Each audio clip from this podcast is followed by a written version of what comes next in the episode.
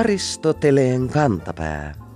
Ohjelma niille, joilla on äidinkielellä puhumisen lahja kuin vettä vaan. Oppositiopoliitikon ominaisuuksiin kuuluu ärhäkkyys puuttua peliin aina, kun hallituspuolueet vain tilaisuuden tarjoavat. Joskus oppositiopoliitikon kommentointi voi kuitenkin aiheuttaa jostain syystä hämmennystä. Kuulijamme Erkki törmäsi tällaiseen tammikuussa lukiessaan Helsingin Sanomien juttua pääministerin Terrafame-selvityksen epäselvyyksistä. Erkki ihmettelee, mitä oppositiojohtaja tarkoitti puhuessaan pääministerin toiminnasta näin. Viikon sitaatti.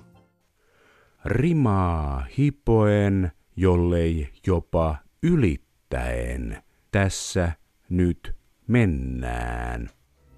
Oliko se moite vai kehu? Ihmettelee Erkki. Mietitäänpä.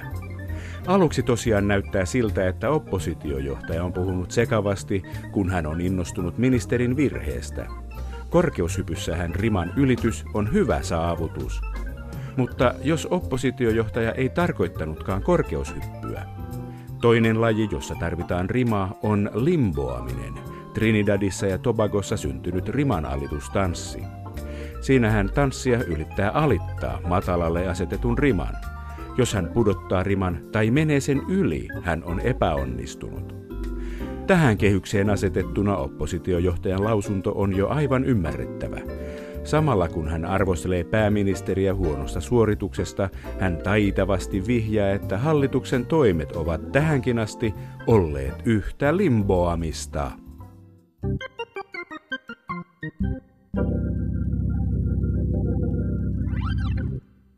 Sanapari big data eli iso tieto, suuret tietomassat on yleistynyt viime vuosina monenlaisissa teksteissä.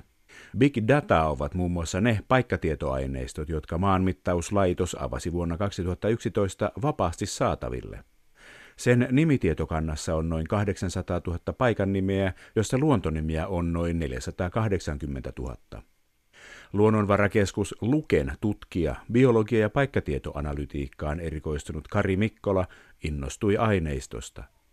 Muutama vuosi sitten hän alkoi laatia kartakkeita erilaisten paikannemien perusteella. Esimerkiksi Suomen kartta, johon on punaisella täplällä merkitty paikannimet, joissa on sana äijä, ja sinisellä täplällä paikannimet, joissa on sana ukko. Mikkola kirjoitti minulle tutkimusharrastuksestaan näin. Koko ajan paukahtelee mielenkiintoisia yllätyksiä eteen ja aukkopaikkojen täyttäminen vaatii aikamoista salapoliisityötä.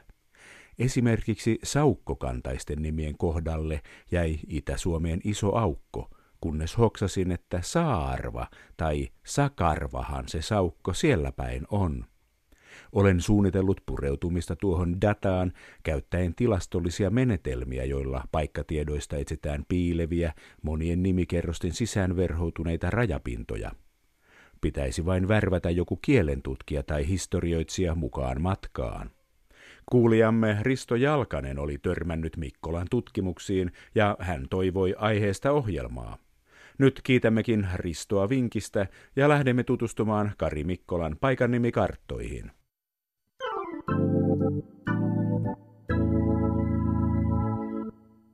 Näin. Suomen satavuotisjuhlavuoden kunniaksi kysytään ensin Luonnonvarakeskuksen tutkijalta, biologilta ja paikkatietoanalytiikan kanssa painiskelleelta Kari Mikkolalta, miten maassamme jakautuvat paikat, joiden nimissä on sana Suomi?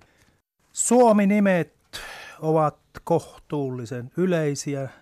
Niitä on aika tasaisesti läpi Etelä-Suomen. Ne eivät muodosta erityisiä laikkuja tai paakkuja. Suomi-nimi on oikeastaan aika yksitoikkoinen siinä mielessä, että sitä on siellä täällä jonkin verran. Oiskohan 60-70 arvioisin. Ja ne ovat Etelä-Suomessa? No sanotaanko pääsääntöisesti nimiä on yleensäkin eniten Etelä-Suomessa, johtuen siitä, että siellä on ollut paljon väkeä, paljon kulttuurikerroksia ja pienipiirteisemmät maisemat kuin pohjoisessa. Kaakkois-Suomi lienee kaikkein nimitihein alue meillä. Aika jännää. Luulisi, että se on Lounais-Suomi, joka nyt on niin sanottua Varsinais-Suomea. No näin luulisi, mutta olisiko se sitten tämä itäinen Venäjän vaikutus? tämmöiset läpikulkualueet ovat usein hyvin tiheästi nimettyjä, johtuen siitä, että nimet ovat palvelleet liikkumista. Ne ovat maamerkkejä, auttavat erilaisten reittien selittämistä jollekin henkilölle, joka ei tunne. On ollut hyvin tarpeellista, että nimiä on ollut tiheässä. No miten sitten noin naapurimaat? Saako paikan nimistä, joissa esiintyy sana Ruotsi, minkäänlaista jakautumaa? Ruotsi-nimiä on pikkuisen enemmän hassusti kyllä Itä-Suomessa, mutta niidenkin frekvenssi, eli esiintyminen aika alhainen. Sanotaanko, että jotain luokkaa 40-45. Olen kuullut joskus Ruotsin pyhtäässä sen historian, että aikoinaan jokin raja Venäjän ja Ruotsin välillä kulki keskellä pyhtäätä, niin Venäjän puolen pyhtää oli pyhtää ja Ruotsille kuulunut puoli oli sitten Ruotsin pyhtää. Mä itse asiassa juuri avasin tämmöisen loistavan teoksen kuin Suomalainen paikannimikirja. Ja täällä sanotaan, että nykyinen nimi perustuu siihen, että kun Turun rauhassa tämä Pyhtään pitäjä jakautui kahtia, itäinen osa liitettiin Venäjään. Se jatkoi nimellä Pyhtään. Joskus siitä käytettiin epävirallisesti myös nimeä Ryska Pyttis, Venäjän pyhtää. Ja sitten länsiosa jäi Ruotsille ja siitä tuli Svenska Pyttis, eli Ruotsin pyhtää. Nyt pitäisi tuntea sitten Suomen sotien rauhojen rajalinjat, jotta voisi katsoa näistä ruotsi-alkuisista paikannimistä, että ovatko kaikki tulleet näiden rajojen kohdille. Se olisikin aika hauska tarkastelutapa. Mä luulen, että tämmöisiä tapauksia on kyllä muitakin. No miten sitten se Venäjä? No tuota, sitähän kyllä löytyy. Jos mä nyt karkeasti sanoisin, niin venä-runkoiset sanat ovat itäisiä ja ryssäjohteiset läntisiä. Ja jakoviima menee aika lailla tuosta keskeltä Suomeen. Ja luultavasti kyse ei ole siitä, että Itä-Suomessa oltaisiin naapurin suhteen korrektimpia, vaan siitä, että läntinen ryssä, se nyt on ruotsin kielen kaikuja, tulee Russland-sanasta ja siihen ei ole liittynyt mitään sen kummempaa pilkkanimi sisältöä. No mitenkäs sitten suo, Suomi-sanan alkuosa?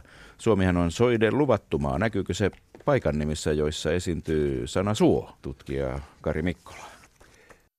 kyllähän tämä suojohdos tai suo varsinkin loppuliitteenä on todella, todella yleinen. Suomi on soinen maa, mutta itse asiassa suonimet ovat yksi jännittävimpiä laikkuisuusnimiä. Loppuliite suo. Se on itäinen, eteläinen, tonne oikeastaan aika tarkkaan Lapinläänin rajalle ulottuva nimistöperhe näitä suonimia on kyllä tavattoman paljon. Käytännössä se peittää koko tämän Sisä-Suomen, Lounais-Suomen ja Peräpohjolan eteläosat tuonne Lapinläänin rajalle. Ja siellä suot ovat soita. Kun taas Pohjanmaalla ne ovat nevoja ja tuossa Aapa-Suomyöhykkeellä Peräpohjolassa tulee nimiä Aapa. Ja kuinka ollakaan Länsilappi, sillä ei ole aapoja eikä soita, ne ovat kaikki vuomia. Vuoma on tyypillisesti tämmöinen korkeampia alueiden välissä oleva usein pitkänomainen suoalue. Sillä ei oikeastaan ole suotyyppien kanssa mitään tekemistä, että nämä vuomat voi olla aapasuotyyppisiä rahkarämeitä, mitkä nyt sille alueelle ovat luontaisia. Tämä nimi ei ota kantaa siihen suon pintarakenteeseen, vaan lähinnä niin kuin asema on siinä suurmaisemassa. Se on saamen kielen johdos, vuopmi-sanan johdos, ja nämä muodostaa hienosti alueellisen tilkkutakin. Ja kyllä näistä murre alueista löytyy hirmuisen hyvät viitteet näiden nimien alueellisuuksiin. Se liittyy murreasiaan, mutta liittyykö se mitenkään näiden suotyyppien esiintymiseen Suomessa? Kyllä se tietyllä lailla liittyy. Meillä on Etelä-Pohjanmaalla mielenkiintoinen laikku, joka on tämmöinen kuin keidasloppusi suonimiä ja rahka loppusi suonimiä, niin ne ovat todellakin suotyyppiluokituksissa tämmöisten keitaiden, kilpikeitaiden alueita. Ja olettaisin, että toi rahkakin liittyy tämmöiseen kohosuohon, eli keitaaseen. Et kyllä niissä tiettyä yhdenmukaisuutta on. No niin, Suomi on tunnetusti tuhansien järvien maa. Näkyykö tämä järviaiheisissa paikannimissä? Se näkyy erittäin vahvasti, että tämä järvi loppuliite, niin se on ihan kyllä Suomen yleisimpiä paikannimiä, kuten mä oon tässä yrittänyt sitä järvikarttaa väsätä, mutta nämä pisteet, jotka edustaa järviä, ne täytyy tehdä hirmuisen pieniksi, jotta ne peitä toisiaan. Ja Suomen järvisyys näkyy tietenkin tästä Järvi-Suomesta Kainuun Peräpohjolan kautta ulottuvana kaarena. Pohjanmaa on vähäjärvisempää, Etelä-Suomi vähäjärvisempää. Itä-Lappi lienee Suomen vähäjärvisintä seutua. Kun taas sitten tullaan tuonne Inaarin ja Enontekiön seudulle, siellä näyttää olevan runsaasti järviä. Ja totta kai se järvi loppuliite on luontainen, mutta sitten täällä järvi, Suomessa nämä isot järvet, siinä on usein peräliite vesi. Ja toki tietenkin pienemmillä lampi ja Länsi-Lapissa lantto ja myös lammi nimeä esiintyy, mutta siinä vesinimissä meillä on kyllä runsautta. No mitenkäs sitten tämmöiset virtaavat vedet, tutkija Kari Mikkola? No nyt päässään laikkumaailmaan ja oikein, oikein kunnolla. Virtavesissä meillä on hieno itäinen Kainuu, Savo, Pohjoinen Järvi-Suomi, Laikku, jossa virtavedet ovat puroja. Siellä on puronimi ihan vallitseva, pienten virtavesien nimi. Ja sitten kun tullaan Pohjanmaalle, niin tämä tavallaan tämä yhtäkkiä loppuu tämä puro, vyöhyke ja meillä on tämmöisiä kuin luomia Etelä-Pohjanmaalla. Luoma tarkoittaa, no se on pieni joen sivuhaara. Tästä tulee semmoinen hauska juttu, että meillä on etelässä on tämä ojanimi, sitten tullaan tähän Keski-Suomeen ja Itä-Suomeen, ne on puroja, ja kun mennään pohjoiseen, niin palataan ojaan. Eli siellä ei, ole, ei juuri ainuttakaan puroa, kaikki ovat ojia. Puronimi on käytännössä kartoilla Peräpohjolassa ja Lapissa tuntematon, kunnes tullaan tänne saamelaisalueelle, jossa taas kaikki virtavedet ovat jokia, johka, juuha, saamenkieliset alkusanat. Mä ymmärtäisin, että saamen kielessä ei edes ole sanaa puro, on vain joki.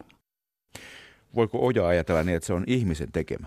No se pätee tuota täällä yleiskielessä ja ehkä Etelä-Suomen paikan nimissäkin. Eli tämmöinen pellon ojahan on se alkuperäinen oja. Mutta Pohjanmaalla, Peräpohjolassa, Lapissa oja on mikä tahansa ihan villi, vapaa luonnon puro. Se on vain oja. Jännittävää. Sama sana, mutta merkitys muuttuu. Jatketaan sitten seikkailua paikan nimien kanssa katselee näitä karttoja ja miten eri sanat vaihtelevat, niin miettii tietysti, että on aika paljon tämmöisiä itämurre, länsimurre eroja. Mutta voiko näistä myös nähdä sanojen merkityksen historiallisia muuttumisia, että tämmöiset vanhemmalla merkityksellä paikan nimet, niin ne on annettu aiemmin ja sitten tuoreemmalla merkityksellä annetut nimet ovat tuorempia nimeämisiä. Tutkija Kari Mikkola. Kyllä, erittäin vahvasti. Mä käyttäisin tämmöistä vertausta, että nämä nimikerrostumat on niin kuin puun lustoja. Ne on vahvasti kulttuurisia kerrostumia. Ja jos karkeasti kategorisoisi, että minkälaisia päälustoja meiltä löytyy, niin tietenkin suomen kieli on siinä ihan pinnassa. Sitten sen alla on vahvasti saamen kieli, kun mennään, mitäs mä nyt sanoisin, tuhat 1500 vuotta taaksepäin, niin silloin kyllä paikan nimistö on ollut vahvasti saamelaista. Ja sitten on tämmöinen mystillinen muinaiskieli aina siellä alimmaisena, eli kun kieli-ihminen etsii merkityksiä paikan nimille ja törmää seinään, ei löydy mitään, niin silloin vedetään pakasta muinaiskieli. Esimerkkeinä Lapissa Kilpisjärvi. Kilpis, ei se ole saamea, ei saamelaiset tunnista sitä miksikään sanaksi. Samaten iso joki, Eno, siinä lähellä Lätäs Eno, joka on kuitenkin saamennettu Lähtas. Niin ei tämä nimi kuulemma oikein tarkoita mitään. Joku kansa on asuttanut jääkauden jälkeen maita ja mantuja ja jaellut sitten näitä nimiä.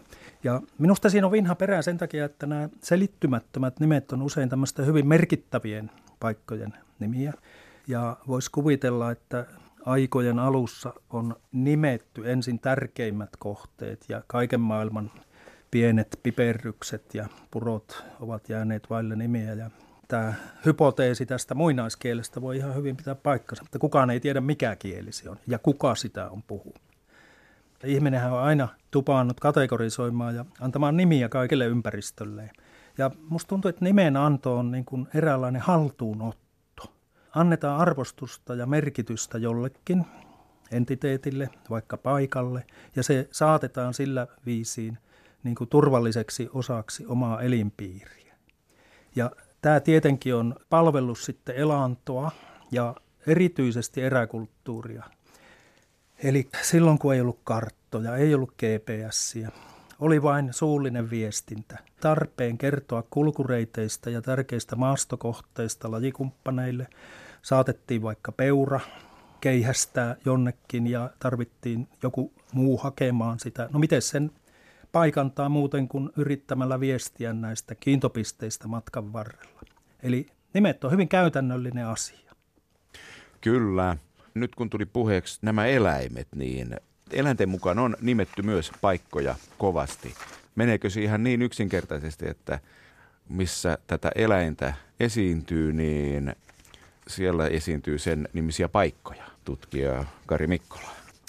No näinhän se voisi ajatella, että jos eläimellä, villieläimellä, kotieläimellä on ollut merkitystä, niin se on myöskin sitten luonut sinne paikan nimistöön omat jälkensä. Ja se, mikä niissä on mielenkiintoista todella, on se, että ne kertoo sitä eläimen historiallisesta levinneisyydestä, usein nämä nimet. Et jos me otetaan tuo klassinen metso-esimerkki, niin se on itse asiassa metsonimet ovat todella yleisiä ihan tuossa Turun Varsinais-Suomen ympäristössä, jossa käsittääkseni metso alkaa olla pikkusen niin uha-alainen laji. Ei sillä ole siellä paljon soidinpaikkoja. Ja silloin kun paikkoja on nimetty, niin näyttää siltä, että siellä on ollut runsaasti metso. Te olette tutkinut suomalaisia paikan nimiä paikkatietoanalytiikan menetelmin. Onko teillä jonkinlainen tutkimussuunnitelma, mitä aiotte tutkia seuraavaksi, tutkija Kari Mikkola? No, tämä on lähinnä henkilökohtaisesti minulle harrastus. Mä oon ollut pienen ikäni jotenkin karttoihin kallellaan, että kun muut lapset istuivat potalla akuankka kädessä, minulla oli siellä kartta. Siitä tämä lukkarin rakkaus karttoihin on sitten edennyt tähän pisteeseen, että näitä tietokantoja louhii innokkaana. Kyllä semmoinen pieni suunnitelman poikainen on, että kun nämä tietyt paikanimet selvästi muodostaa kulttuurisia kerrostumia ja niillä on linkki murrealueisiin, asutushistoriaan, elinkeinoihin, YM, YM, niin olisi tosi mielenkiintoista käydä sitten vähän järeämmillä paikkatietoa statistiikan, eli tilastotieteen työkaluilla näiden kimppuun.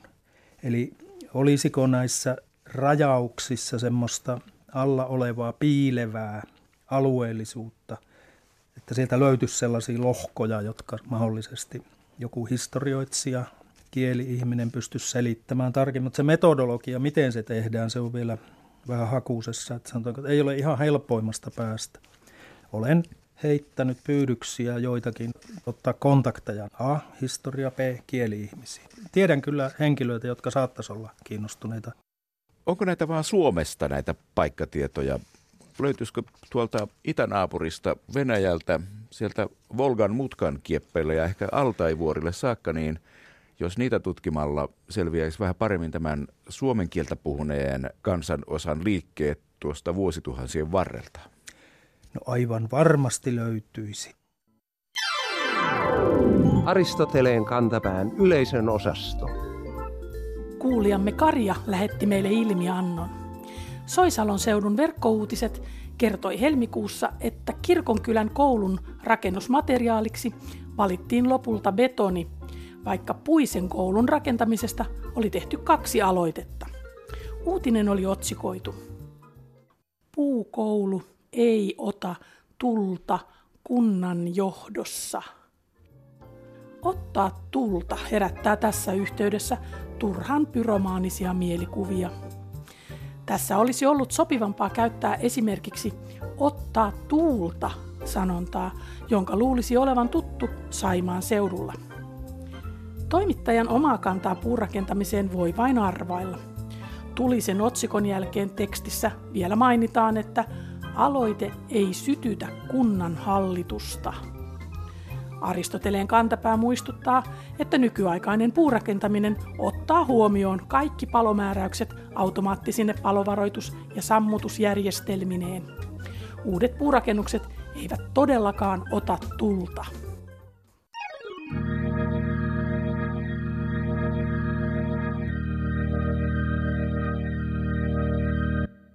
Muinaiset tarut saavat jokaiselta sukupolvelta uuden tulkintansa, etenkin silloin, kun käsiteltävänä oleva muinainen taru ei ole puhujalle ollenkaan tuttu. Kuulijamme Pirkko-Liisa törmäsi ilmeisesti tällaiseen tapaukseen kuunnellessaan joulukuussa Yle Radio 1 ykkösaamua. Siellä valtion matkailun edistämisyksikön edustaja kuvaili työnantajansa Kiinassa pitämän mediakampanjan tehoa näin.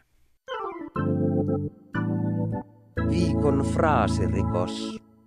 Se aukaisi Pandoran boksin ja miljoonat kiinalaiset kiinnostuivat Lapista. Pirkko-Liisa jäi miettimään tapahtunutta seuraavasti. Mitenkähän siinä oikein kävi? Ymmärtääkseni hän ei tarkoittanut, että Suomen matkailun edistäjät näkevät Lappiin rientävät kiinalaiset viheliäisenä vitsauksena, joita Pandoran lippaasta maailmaan tulvi, vaan toivottuina turisteina. Aristoteleen kantapään tarufraasien yleissivistystoimen johtaja on samaa mieltä ja heittää puhujaa kohti salaman fraasirikoksen merkiksi. Vaikka ei olisi koulussa lukenut muinaisten kreikkalaisten mytologiaa pääaineena, jonkinmoiseen yleistietoon kuuluu se, että jos ei tiedä mitä sanonta merkitsee, ei käytä sitä. Odysseus määrättiin aikoinaan harhailemaan vuosikausiksi ja käymään jopa Manalassa, mutta me olemme suopeita ja määräämme rikkeentekijän vain uhraamaan fraasien jumalille sata härkää ja sata lammasta asiaan kuuluvin juhlamenoin, kautta Zeuksen.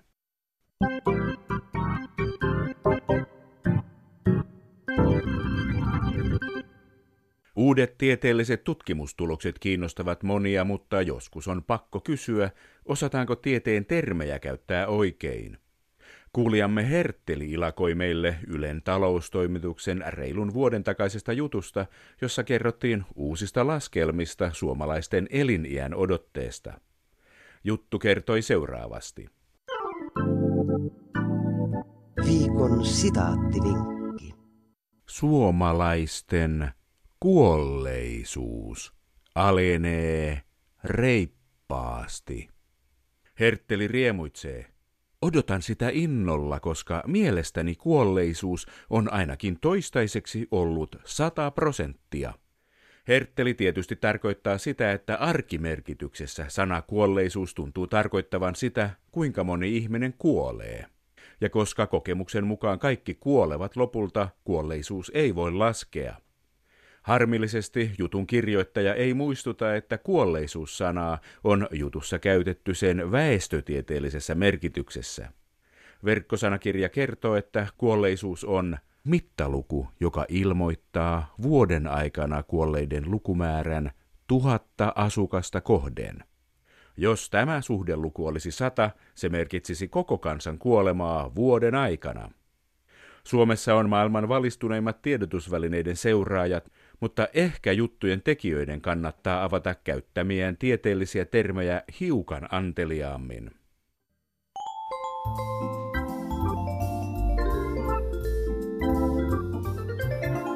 Kerro Aristoteleen kantapäälle, mikä särähtää kielikorvassasi.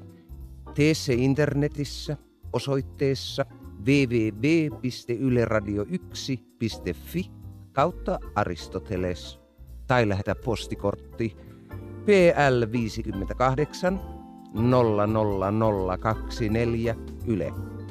Aristoteleen kantapää selvittää, mistä kenkä puristaa.